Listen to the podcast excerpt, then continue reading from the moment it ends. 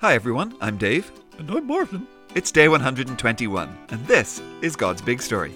It's a story, It's big! never boring. No way! For His glory, Always! God's big story. God's big story! Well, welcome back everyone. Hope you had a great weekend, and today we are starting a brand new book of the Bible. Hi, everyone. Nobody knows what he's gonna ask now. It's Marvin, the friendly, curious cow. Mm. So, hello Marvin. Hi, Dave. So, how was your weekend, Marvin? Did you watch any more movies? Oh, well, actually, I did, Dave. I watched one about a little cow who wandered too far from his barn and got lost and was taken far away from his family, and so his dad had to go on a huge adventure to find him. Okay, I see. And that was called. It was called Finding Nemo, Dave. It was really good. Okay, well, Marvin, it is Monday, so let's get to our recap. Jingle, please. What have we heard? The Bible say. Let's remember, it's recap day. Okay, Marvin, here we go. Three, two, one.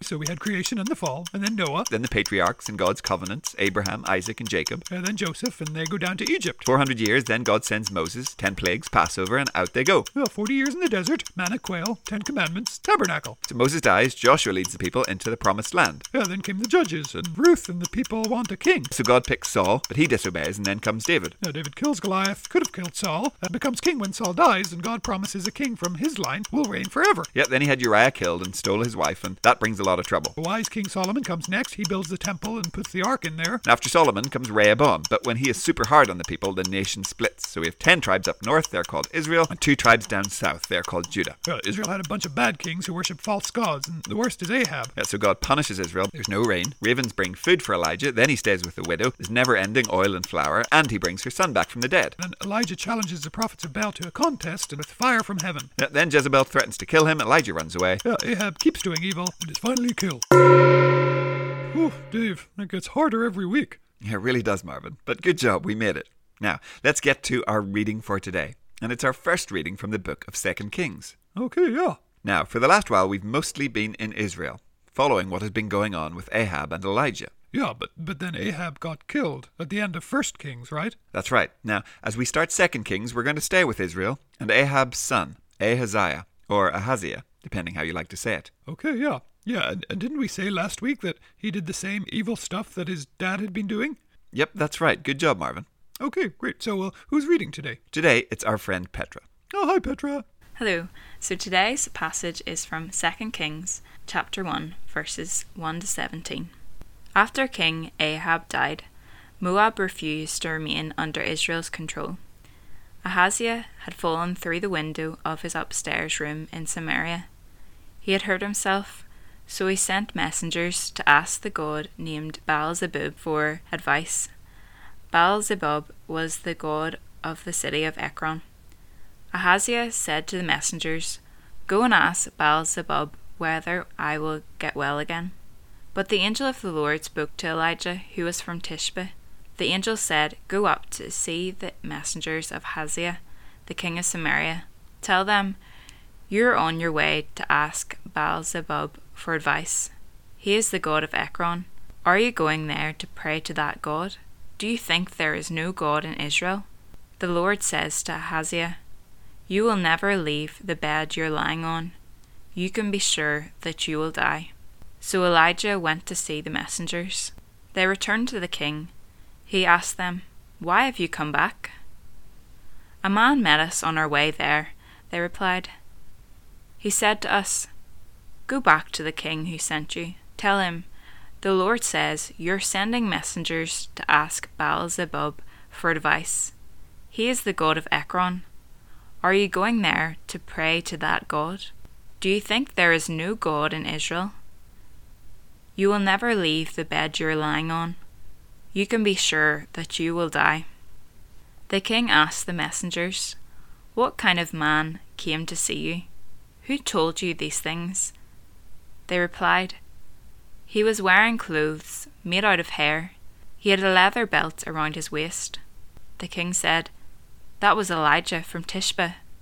Then Ahaziah sent a captain to Elijah. The captain had his group of fifty fighting men with him. Elijah was sitting on top of a hill. The captain went up to him. He said to Elijah, Man of God, the king says, Come down. Elijah answered the captain, If I am really a man of God, may fire come down from heaven. May it burn up you and your fifty men. Then fire came down from heaven. It burned up the captain and his men. After that happened, the king sent another captain to Elijah. The captain had his fifty men with him. He said to Elijah, Man of God, the king says, Come down at once. Elijah replied, If I'm really a man of God, may fire come down from heaven. May it burn up you and your fifty men. The fire of God came down from heaven. It burned up the captain and his fifty men. So the king sent a third captain with his fifty men. The captain went up to Elijah. He fell on his knees in front of him.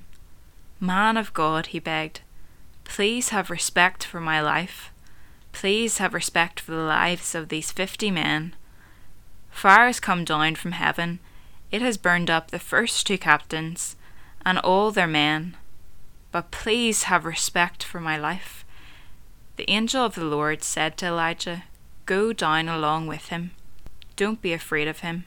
So Elijah got up and went down to the king with the captain. Elijah told the king, The Lord says you have sent messengers to ask Baal Zebub for advice. He is the god of Ekron. Did you go there to pray to that god for advice? Do you think there is no God in Israel? You will never leave the bed you are lying on. You can be sure that you will die. So King Ahaziah died. It happened just as the Lord had said it would. He had spoken that message through Elijah. Ahaziah didn't have any sons, so Joram, his younger brother, became the next king after him. It was the second year of Jehoram, the king of Judah. Jehoram was the son of Jehoshaphat. Thanks, Petra. And now, Marvin, I think I know what you're going to say. Well, I'm going to say it anyway, Dave. God just burned up 100 men. I mean, isn't that kind of harsh? It wasn't really their fault they were sent on the message. Well, it's another dose of how scary God's power is, huh? But let's remember, Israel had completely turned their backs on God. It wasn't just the king. All but a few thousand were actively worshipping Baal and the other gods of all the peoples around them. I mean, let's think about it. Israel were supposed to be a light to the nations, to show all the other nations what it was to follow the one true living God. And instead, here they were heading off to other nations to ask their gods for help. Now, think about what the other nations would have thought with those Israelites turning up. They would have thought, well, wow, their own God is rubbish. They have to come all the way to see us and our God. Our God must be way better and way more powerful than theirs. So you see, instead of glorifying the real God, they were actually going out of their way to drag his name through the dirt. Their actions were almost mocking him, making little of him in front of all the other peoples. And so God's anger was against all the people. What they were doing was the exact opposite of what he had set them apart to do. When they marched up to Elijah like they were in charge, like they could tell God's prophet what to do, God struck them down in fiery judgment. And in some ways, you might say Israel was lucky that God only burned up 100 men. Oh, well, yeah. Yeah, I hadn't thought of it like that. And let's remember, when the third captain acknowledges God's power, acknowledges that he is not in control, and asks for God's mercy, he was the only one who had done that, well, the angel of the Lord, Jesus, has mercy, and does not call down the fire from heaven on him or his men. Okay, yeah. Boys and girls, it's sometimes shocking when we see God's judgment on sin, when we read and hear about 100 men being burned right up before him. But you know, it makes it even more amazing that Jesus, who had all of that power at his fingertips, who could have called down that same fire from heaven, well, he allowed men to mock him, to spit in his face, to beat him with whips, to make fun of him, and to nail him to the cross. Why did he do all that? Why didn't he just have those men burned up in holy fire? Well, because he was on a rescue mission to save us, to save me and to save you. Today, as we get this glimpse of Jesus and his amazing power and the scary righteous judgment of sin, be amazed and thank Him that that same powerful Jesus went to the cross to die for us because He loved us. Oh, wow. Yeah, Dave, I had never thought of it like that, but that does make the cross even more amazing, huh? It really, really does, Marvin. And, well, I'm afraid that's all we've got time for today, so we will say goodbye and, well, we'll be back tomorrow. Okay, yeah. Well, bye, everyone. We'll see you then. Goodbye. We'll see you soon. God's Big Story is a ministry of Eden Grove Presbyterian Church.